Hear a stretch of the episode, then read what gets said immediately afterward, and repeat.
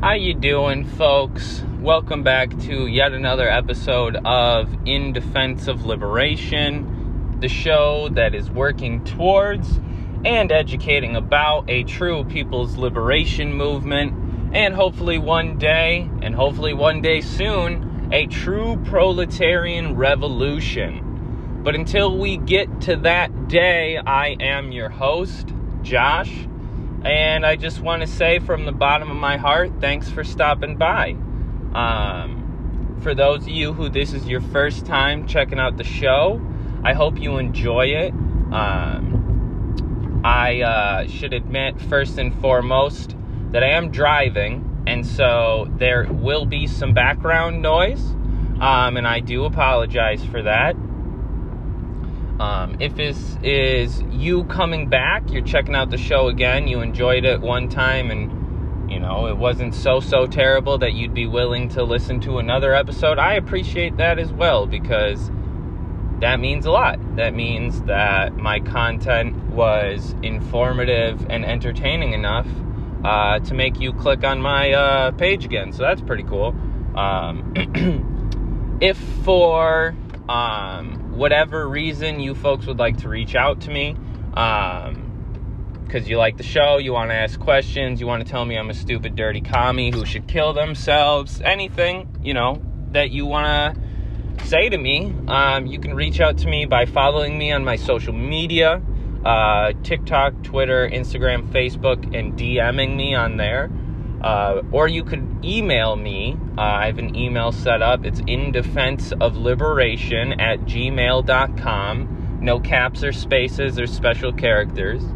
Um, and like I said, hit me up uh, if you want to have a guest on. If you want me to discuss a certain topic, please reach out. Um, this show is meant to be an interactive one. Uh, this is supposed to be an educational tool for those of us who, uh, for whatever reason, think that the shit that comes out of my mouth is educational. Um, but, you know, I can only talk about so much shit, and looking at my kind of uh, episode list, um, I'm starting to get to a point where I'm repeating myself a lot, which is okay because I think as socialists and as communists, we have to recognize that a lot of our points we have to re solidify time and time again to people because, you know, Marxism is not common knowledge. The shit that we're trying to teach and uh, that I'm trying to talk about on this show, it wasn't common knowledge to me, I can tell you that much. And I am actively learning along with you folks. So, again, if I fuck up, if you want to reach out and say, hey, you said this, but this was wrong you know, that's what this show is for. Um, I want to learn together. I want to start cultivating uh, more forms of education like that that are intended to not only um, reach a wide audience in the sense of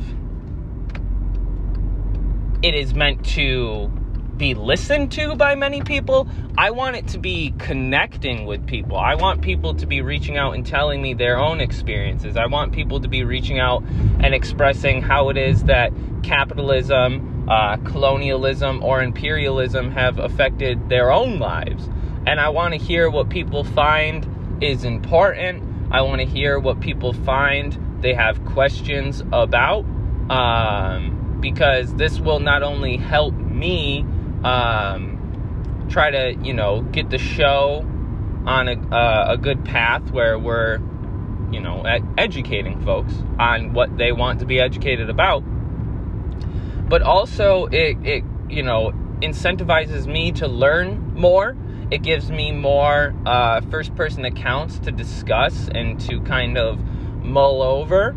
Um, and it also helps us to connect with one another because that's a another desperately needed thing um, by many of us, especially during this pandemic, is connection to people. So if our connection has to come through a podcast that you know you like, that you can email me and we can talk about the stuff that you want to talk about, and we can you know, ask each other questions and stuff like that. That's precisely what the show is for. That's what I'm here for. And that's what I think we all need to be here for is that connection, building that solidarity, and building those networks of kind of connectivity that lead to more education um, and kind of an environment which replicates itself. More education, more connection, more connection, more education type shit. So, yeah, um, that's really all I wanted to say about the show because, you know, I just feel that it's important that if I'm going to make this show, if I'm going to do all this shit, that it actually go to people and that people actually enjoy it and that it's a useful tool. So, again, please reach out. It would mean a lot. Um, so yeah, now that we kind of got uh, uh, that off the top, um, I would like to discuss today even though, you know, it's a pretty common topic for many, and I've discussed it myself before, I want to go into a conversation about why I and many others believe that socialism is the ticket to solving the issues which many of us are facing today. Um, so, there's a few things I want to cover. Um, but I want to start off with mentioning some great resources to check out. So, first and foremost, Hakim on YouTube. That's spelled H A K I M. Um, please, please, please check out his content um, because he recently put out a video, uh, yesterday actually, um, discussing this very topic, discussing why socialism is rational based on statistical evidence and research.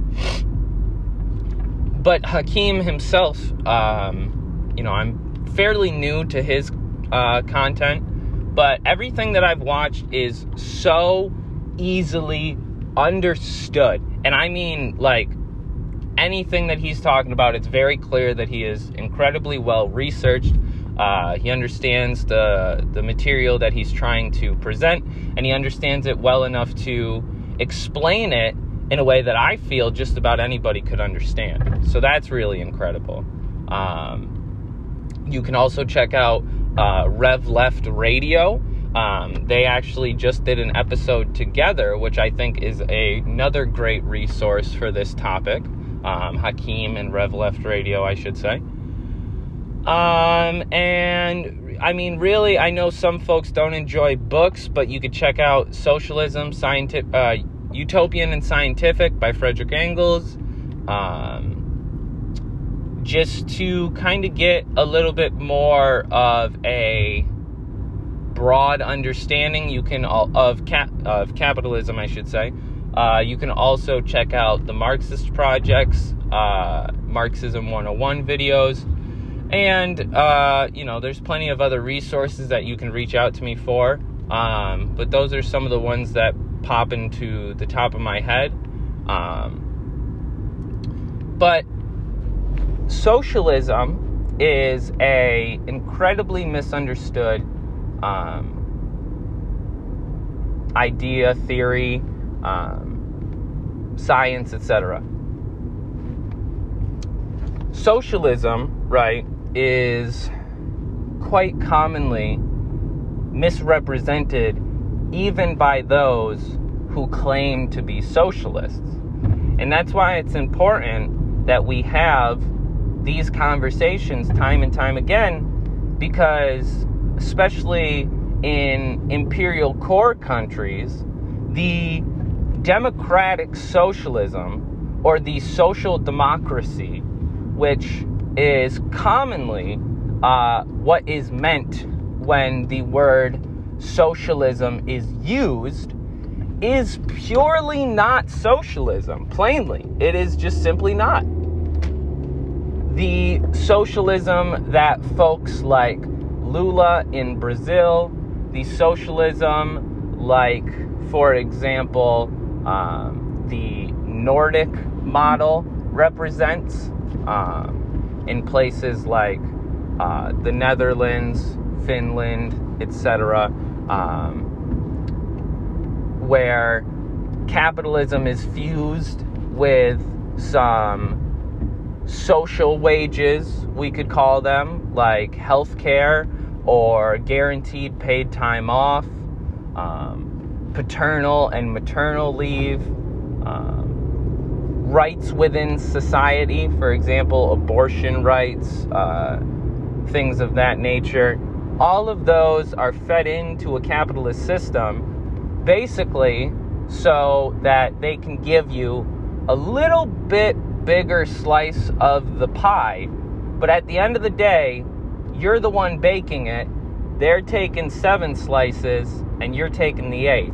And that's where social democracy brings us. Instead of them getting 7.75 slices of pie, we up it to they only get seven. But at the end of the day, they own the pie, they own all the ingredients, they own the oven, and they own you. so socialism needs to be clearly understood. So we need to express here A, what socialism is, and B, what socialism intends to create. And B, point two, or I guess you could say even C, is we have to clarify, and Hakim made a great point of this in his podcast with Breht. We have to clarify what our goals are. So, what is socialism? Socialism is a attempt and a process by which the working and oppressed people of a society overthrow the former bourgeois ruling class in order to place what we call the means of production, which are easily understood as everything that is required to produce a commodity, such as resources, such as refineries, such as factories and transportation equipment, machinery, etc. But also and especially the labor force of a society. The labor force being the ability of a given society to produce X amount of something, and that being owned by a minority and controlled by a small and select wealthy elite group ultimately leads towards the labor force being exclusively used to benefit the ruling class. Whereas a socialist system, right, puts the means of production in the hands of the state but the state is wholeheartedly different than what we understand the state as today.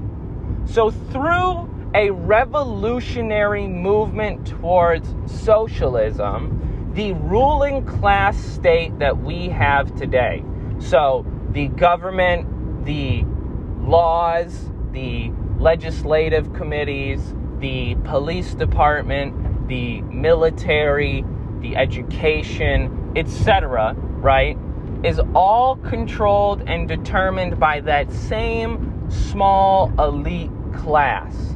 And that small elite class uses the state, which is clearly defined by many, including Lenin, as a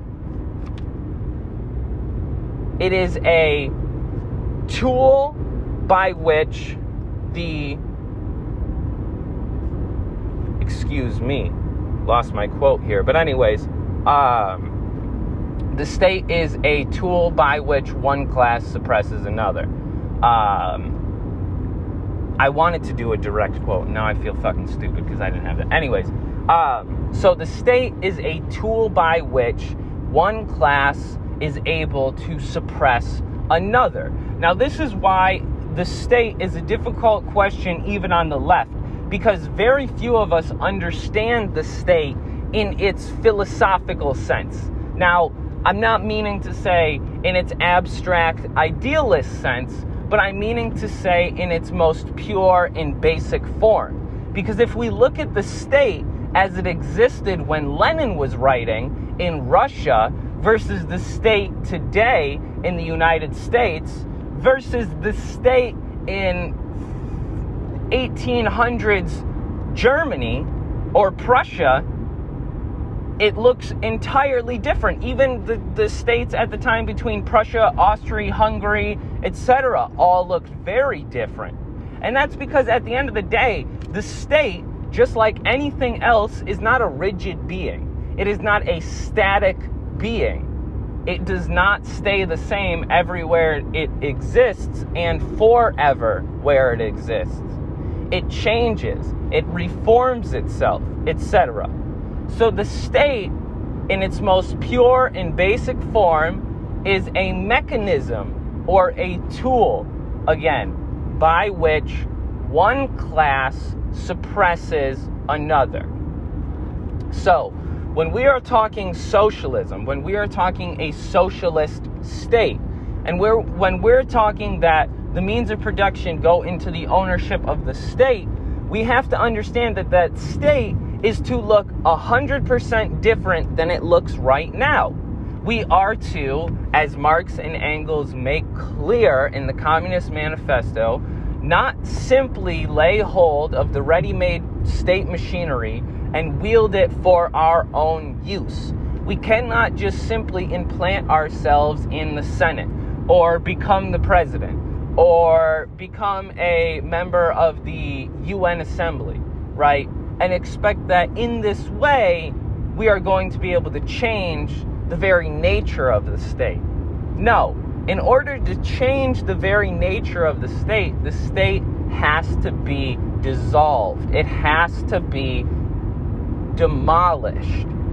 And from its ashes, it needs to be reborn in the essence of socialism. Whereas the state today exists in the essence of capitalism. So, what's capitalism versus socialism? Well, the easiest way to understand it, first and foremost, as we already discussed, would be who owns the means of production. Under capitalism, the rich, wealthy, and elite 1%, as we commonly refer to them as, even though they are far, far less than 1% of the population, uh, the minute group of elites gets to control not only the means of production, but what they're used for, what they're produced for. So, under a capitalist system, right, we know that profit is the main mode of production in the sense that, and I guess I shouldn't even use those words, but profit is the reason why we produce things under capitalism. We produce things because we are going to sell them, and we are going to sell them for more than we paid to produce them. The only issue is we, you and I, the working class people who actually produce those goods, who are the ones who are driving the cargo ships and the trucks, right? We're the ones in the warehouses and the distribution centers packing up the trucks and unloading the trucks. We're the ones unloading the boxes and putting them in the store. We're the ones working the store and selling the products. And yet, where does that profit go? It goes to the capitalist class, it goes to the ruling class. Because under our system, you have an owning class, one way that we refer to the ruling class, and you have a working class. Now, the owning class, of course, by its very name, owns the means of production. So they're not just going to give us the profit. That would be nonsensical. They would lose money. They would lose their ability to own the means of production. Because as capitalism progresses, it requires more and more.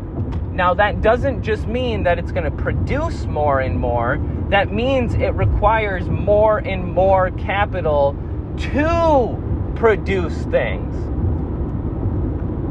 Excuse me, because over time, the very, very, very, very wealthy and elite minority ruling class concentrates itself.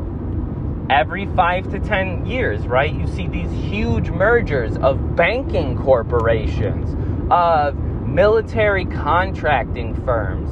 And that's because over time, you can't have a hundred players producing the same goods. Eventually, somebody's going to lose out.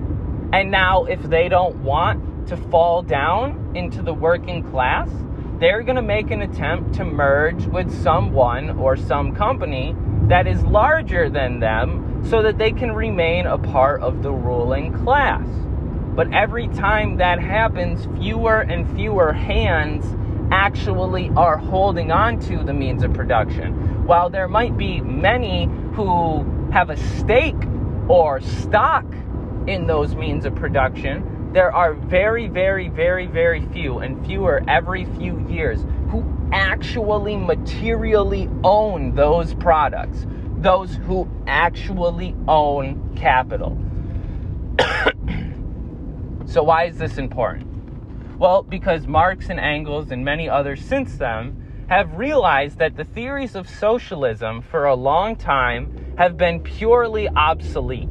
They've been ignorant. They have been incapable of solving the societal problems which they set out to solve in the first place, let alone the economic problems, and especially let alone the very essence of society, which has remained an exploitative one between two distinct classes.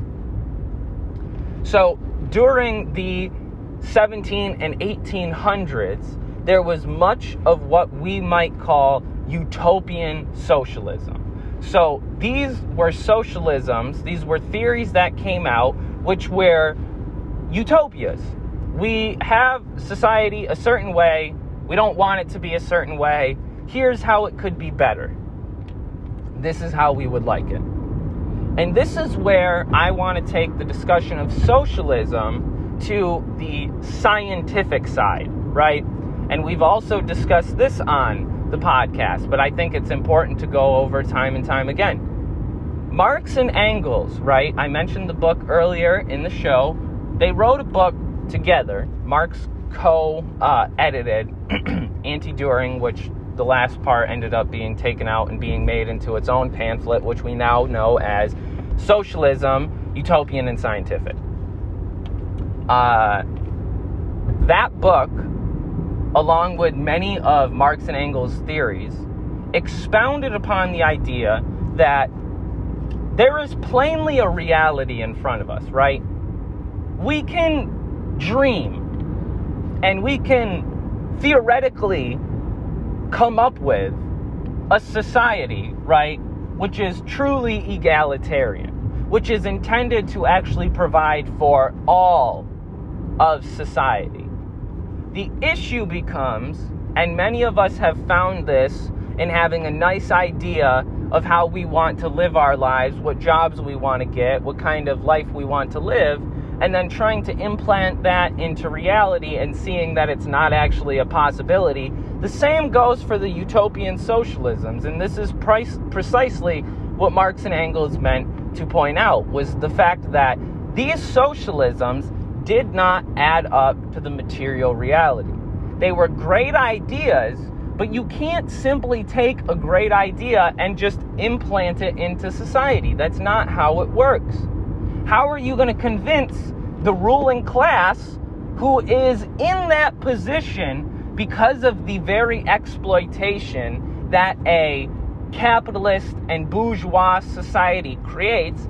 How are you going to convince those people to give up their power, to give up their wealth, and to give up their privilege so that everybody can have everything they need? How are you going to do that? Who's going to make them do that? Because guess what? Again, they're the people in power. They're the ones making the laws. They control the military. They control the police department. They control the economy. They control the education. Who the fuck is going to make them do it? So when we're talking socialism, folks, we got to be talking scientific because there is a direct relationship of exploitation between the working class and the ruling class. The reason why we exist in the position that we exist in as the oppressed people is because the ruling class is oppressing us. That's not our choice. This is not just the way the world is. This is a conscious and direct effort made by the ruling class on a day to day basis. But it's not just because they're evil assholes, it's because capitalism and the system that it has created requires such a relationship. And this is why we want to talk scientific, because if you look at the very foundation of capitalism, which Marx and Engels did so, so, so well in very many of their texts, but especially um, Das Kapital. That is the most naked and barefaced scientific analysis of capitalism that has ever existed. Now, many people have tried to rewrite Das Kapital so to show the way in which capital has reformed itself and reorganized itself, and this is great. But I think we're forgetting that the reason why Marx and Engels wrote that was not to specifically talk about one form of capitalism, but to talk about the scientific nature of capitalist production. So, first and foremost, they go into the discussion of a commodity. A commodity is something that is easily understood as a product which has both a use value and an exchange value. So, what, what the fuck does that mean? Well, you're not going to produce something that nobody's going to want to buy, and nobody's going to want to buy something that they can't use, that doesn't have a purpose or a need. So, we produce things that meet a need. Now, is that need really always necessarily like a life or death need? No. But the need comes through the relationship that exists. And what, uh, let me expound on that for a second. What I mean is the shit that we are convinced that we need is because we live in a consumer society. So our quote unquote needs become amalgamous with interests and wants and consumption, right? because we live in a capitalist society, we have a capitalist mode of production. So you have the use value, the use value being fucking somebody wants it. So we're going to produce it so somebody can buy it. The exchange value, of course, is only understood at the point of exchange. So a commodity has a certain value, both of its use and its exchange, what it can be exchanged for, how much it is worth, is measured in the given form of trade. So that's kind of confusing. I'm kind of making it more complicated than it needs to be, even though it is really fucking complicated. If you're confused about use and exchange value, I again would implore you to check out the Marxist Projects video on uh, Marxism 101, talking about capitalist production, right? But the commodity is produced under a capitalist system for the sake of profit. Whereas under a socialist system, the mode of production becomes not that of profit, but that of the needs of the people. Why? Well, under a capitalist system, the very, very, very, very rich people who get to dominate over society because they're so rich produce things so that they can become more rich and they can exploit more people so they become not only richer in just the very value of goods that they own, but by exploiting the shit out of the workers, you make the workers that much less wealthy, and therefore your wealth increases in relation to that as well. The more wealth that there is in the hands of fewer and fewer people, the more poverty that exists for more people. Because as the pies are being made every single time, less and less of the slices are going towards the people. And because, as we discussed earlier, as capitalism progresses, fewer and fewer hands actually hold on to the means of production, all that money, all that wealth is going to fewer and fewer people, which means more and more people have to try to split the very crumbs that are tossed down from the table to us. So, socialism again is when the workers, the actual working and oppressed people, you and me, are in ownership of the means of production. And this is done through the creation of what we know as the dictatorship of the proletariat. Again, this is a scary word. This is a scary phrase for many of us. But what it means is what we were discussing earlier. Instead of the state being controlled by a very select and minute few, the state is directly operated by us. We, everyone, as many people as can get involved, are conscious enough to get involved and are willing to voluntarily get involved, will administrate the government ourselves. We will not be controlled or told what to do by a power outside of us. We will be directly in charge of what is produced, what it's produced for, where it's produced, where it goes once it's produced. But we will also be in charge of the economy, meaning we get to plan why production happens. We get to plan what commodities we produce. We get to plan what the profits are going to go towards. We are in control of the social services, which means that we can use the profits to give people health care. We can use the profits to give people uh, uh, proper housing. We can use the profits to give people food subsidies so everyone, as a human being who requires food in their stomach to live, actually gets it because they're fucking human beings. Um, we are in control of the laws. We are in control of the legislation. We are in control of the government. We are in control of the education. We are in control of the military and the police. Because, and, and that is up until the point that the military and police can be abolished, which is a goal. but those, just like the state, need to be used as a tool not only for revolution, but then for revolutionary defense against the onslaught of reaction to come. So, we discussed, of course, the rationale of capitalism being for profit, whereas the rationale for socialism being the people, the people's needs. And that is because no longer is there an elite group in control, but there's the people directly in control. So, if you want healthcare, you got to figure out how to get it for yourself. You got to figure out, along with the rest of the people in our society, how to actually provide for ourselves. This is what the Bolsheviks had to do as soon as they had a revolution. Uh, 10 Days That Shook the World by John Reed is a great book to learn about how socialism really works, which is it's not the, uh, you know, the red fash, the authoritarian state that the anarchists, the leftists, and then the capitalists all team up to say that it is because that's idiotic.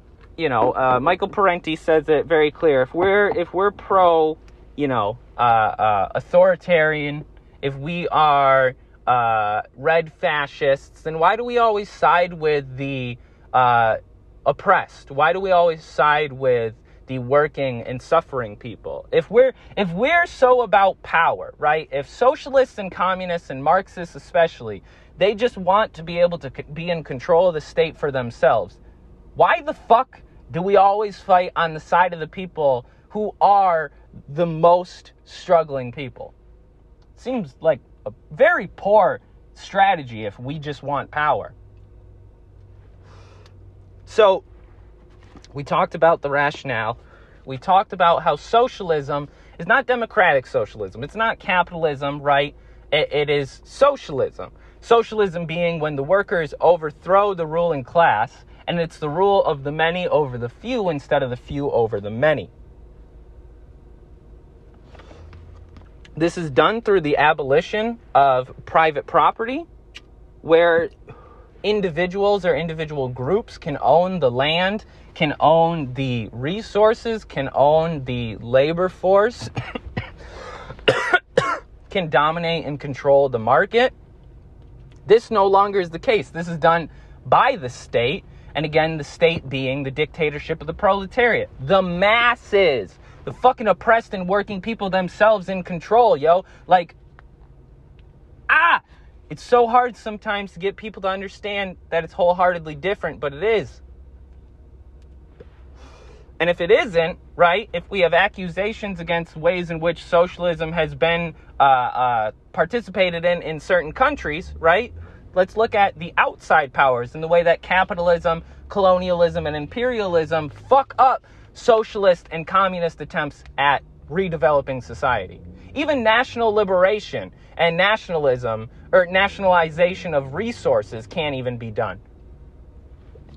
That's because they're still in fucking power. So if we actually want shit to change, we gotta fucking overthrow those motherfuckers. We gotta get rid of them. We gotta make a conscious and material and disciplined attempt to eradicate everything that they've created, including the relationship of exploitation that they've created through the dictatorship of the proletariat, through the use of the state, which is a tool that is used by one class over another to suppress the dominated class. Now, again, we might not like this, but there's a reality in front of us, and that is if we have a revolution and then we just go, cool, we don't got to do the shit you told us anymore. You know what they like to do? Fucking kill us. Read Washington Bullets from the early 1900s through to 2019 and 2020 when the CIA with other powers tried to overthrow Bolivia, tried to overthrow Venezuela, right? This is still happening when you try to even nationalize shit like in Syria, in Iran, and Iraq. They fucking kill you. It's not so simple to say that, like, okay, we don't want to do this shit because it's bad. We don't want to be like them. We don't like violence, etc., etc. I get it. I get it. I really, really do. But they'll fucking kill you. There's a kid in Egypt right now, and I shouldn't say kid, he's like 30 something years old. I can't think of his name right now, but I'll, I'll, I'll find it and I'll probably post it at the end in a little clip, but whatever. I believe his name is Abdil. Uh, excuse me here, I gotta go back. Uh, Abdel Fattah el Sisi, um, I believe, is the activist I'm thinking of. He was a part of the Arab Spring protests and he has been in and out of prison now for 10 years. Of those 10 years, they had him in isolation, which is 23 hours of uh, social deprivation where you are forced to stay in a cell all by yourself, all away from people, again, 23 hours a day. He has been in and out of solitary confinement for about six of the around 10 years that he has been in prison. Um, and for those of you who don't know, the um, Egyptian uh, state participates quite well uh, with Israel and the United States in the oppression of the Palestinians.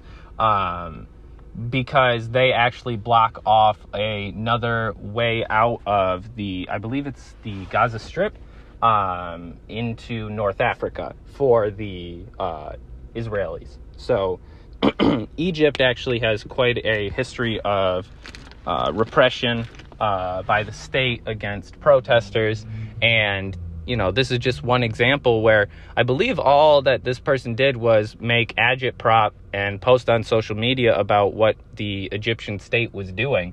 And they accused him of spreading false information and I think domestic terrorism. Um, and that's, you know, as we know with Joe Biden and his domestic terrorist act and, and how he's asking people to turn in anarchists and shit like that it's a real possibility here in the United States. And there is an incredible amount of political imprisonment, uh, not only historically, but currently in the United States. So you have to understand that we can't just do this shit because it sounds like a good idea and then just expect that once we do it, people are just going to be like, oh, fuck. Well, I guess we'll just stick with this. No, there's massive militarized armies uh, of, you know, economic, political, and social repression, which will just fucking murder us. So, we want to do something about that, we kind of have to take care of that before they can kill us, if I can say that. Um, okay, so we discussed that, and we've gone over also how, under a system such as this, fewer and fewer people are left to be able to be in control of everything and that in and of itself should be a problem. Um, the Supreme Court in the United States is like fucking, I think, 11 people. There's like 360 million people. Excuse me, I'm outdoors. I hope you can hear me. If not, let me repeat myself. The Supreme Court has, I believe, less than, I can at least say it's less than 15 people. Um, and yet there's like 360 million people in the United States, and these motherfuckers are the law of the land. Um, but even they, of course, as we know, are not necessarily the ones who are pulling the strings, so to say, not on some Illuminati shit, but in realizing that their ultimate role is to serve the interests of capital. Um, that is what the United States exists for. That's what the state exists for. Of every ruling class, capitalist, bourgeois society. So we have to understand then that, again, if we want to do something about that, we kind of got to get rid of those motherfuckers. So, in having discussed all of this, we need to also talk about how. How are we going to do this? So, of course, there is plenty of historical examples of how revolutions of the past have been organized, how they have achieved their goals or not achieved their goals. There are plenty of examples of theories as to how um, revolution can be uh, initiated and organized. But we as Marxists, right, we need to affirm that there is, in fact, a proper procedure. Not in a, you know, nice bureaucratic fash, uh, fashion as uh, other leftists might accuse us of, but it is, in fact, a procedure which takes advantage of the material conditions that exist under capitalism and uses them as a tool to overthrow capitalism. And here's what I mean. So, many, many, many have written about this. The most important ones, and I know folks hate hearing this, but the most important ones, in order to get a purely foundational understanding, are Marx and Engels. Um, Lenin does a great job writing about these things as well. But we have to understand here that under capitalism, right, there is a certain amount of socialization that occurs. What that means is that under capitalism, because of the way that things are to be produced, it requires a connectivity of many proletarians in order to produce something. So, in days like Marx and Engels, it was the manufacturers and the factories. This was a different form of production than the previous ones, where small uh, individual producers or guilds of small groups, right, who were producing for themselves and for their own profit through the fruits of their own labor, through their ownership or ability to purchase the means of production that they need to produce a good, all of that production going towards their own ends and the profit going into their own pocket. This began to change as capitalism uh, kind of marched forward. So, the process by which that Marx and Engels, as well as many others, uh, chose to the, the way in which they chose to use these material conditions was realizing that this was the closest to uh, unity by act of no other than the capitalist system itself, by which the working and oppressed people could see their own struggles in each other, could be suffering under the same roof, could be oppressed and repressed by the same state apparatuses, by the same uh, police force and military force, by the same laws, but especially by the same exploiters, right? Because under capitalism, you have a direct relationship where your whole fucking life is dependent on your ability to work a job in order to earn a wage. Welcome to capitalism. Everything costs money. If you don't have it, you got to work for it. If you don't work for it, you don't get it. And if you don't get it, you die. Welcome to capitalism. Marx and Engels understood that this was a material condition that the working class could capitalize on because, in this sense, they would be unified in their struggles. And the more and more conscious of that they became, the more and more that their organization could be developed to a um, revolutionary end. So prior to a lot of Marx and Engels theories, right, you had the actual, uh, you know, kind of like unconscious explosion of the working class. Um, it was what was called for a while the machine smashing era, where basically, you know, all throughout the early, I, I should say the late 1700s and the early 1800s, there was plenty of, you know, working class uprisings all over the world because those conditions of exploitation and oppression still existed.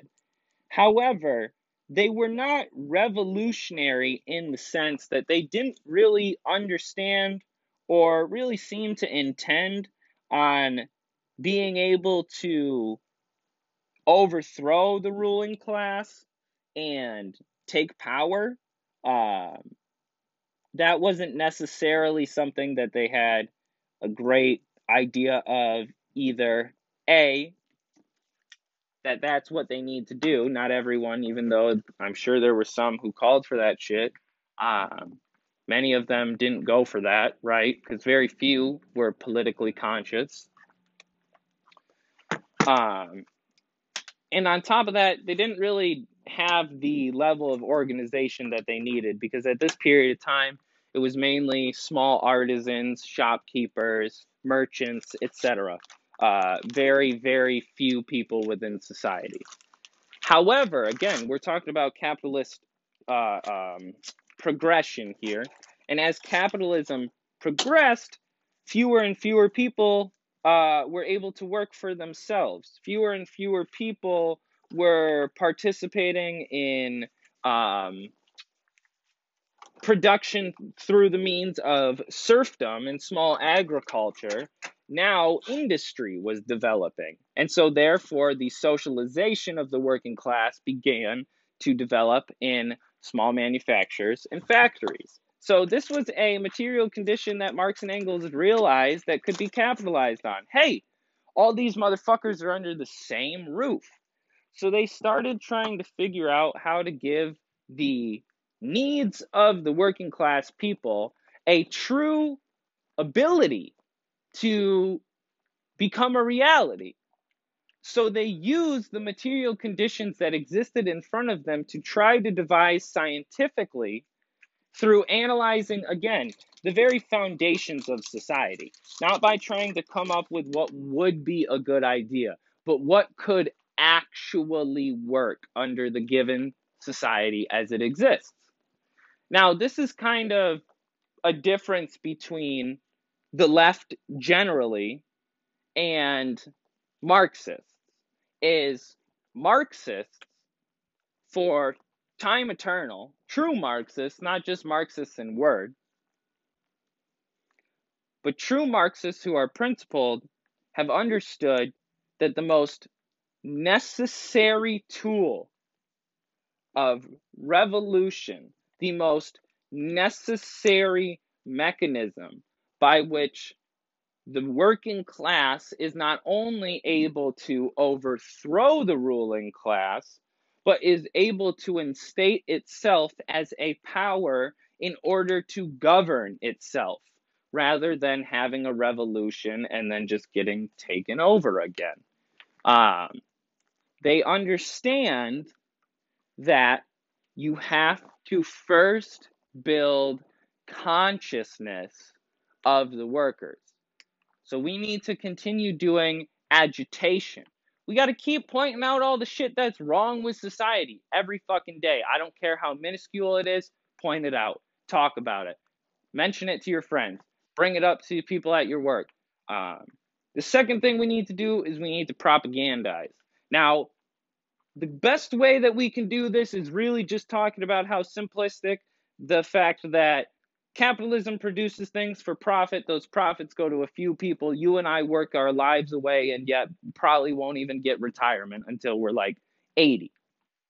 So, that, I mean, that's an easy way to propagandize, but Marxists need to be doing a much better job of presenting a Marxist line, um, talking about very commonly debated issues, um, very uh, um, prevalent uh, forms of exploitation to the general working class and presenting them in a truly um, material uh, uh, way, presenting them as a Marxist would, right?